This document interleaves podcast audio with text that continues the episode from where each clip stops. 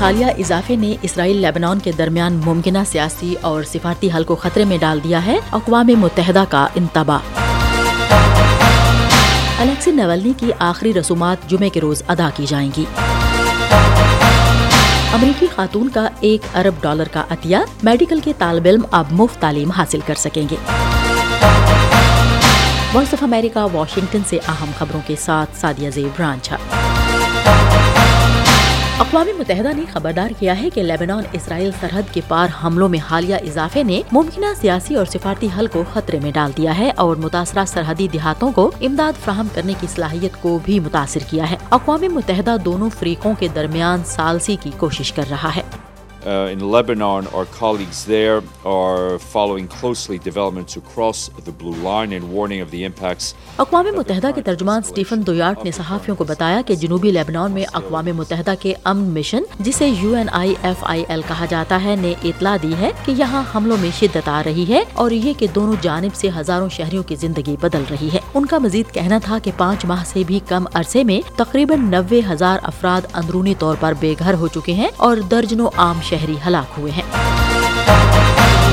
ہم voice of America Washington سے آپ سے مخاطب ہیں۔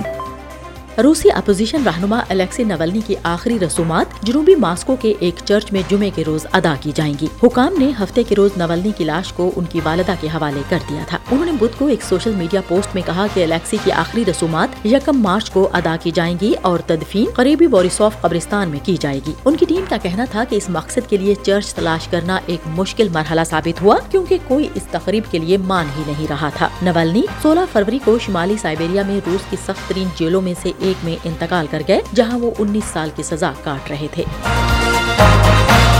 یورپی یونین کے ایک کمشنر نے کہا ہے کہ ہمیں یہ بتایا جا رہا ہے کہ جنگ کے دوران فلسطینیوں کی امداد کے لیے کام کرنے والے اقوام متحدہ کے ادارے اونروا کا کوئی اور متبادل نہیں ہے۔ یورپی کمشنر برائے انسانی امداد اور کرائسس مینجمنٹ چینس لینارک نے یہ بھی کہا کہ اسرائیل نے اپنے اس دعوے کے لیے کوئی ثبوت فراہم نہیں کیا ہے کہ سات اکتوبر کو ہونے والے حملے میں اونروا کے عملے کے کچھ لوگ ملوث تھے۔ ان دعووں کی وجہ سے امریکہ سمیت کئی عطیہ دہندگان نے اپنی فنڈنگ روک دی یا معطل کر دی تھی۔ لینارک نے یورپی پارلیمنٹ کو بتایا کہ غزہ میں کام کرنے والی دیگر امدادی ایجنسیوں اور این جی اوز نے یورپی یونین سے کہا ہے کہ وہ غزہ کے تیئیس لاکھ لوگوں کو پناہ دینے اور ان کی مدد کرنے میں انروا جیسا کردار ادا نہیں کر سکتے۔ یہ وائس آف امریکہ ہے۔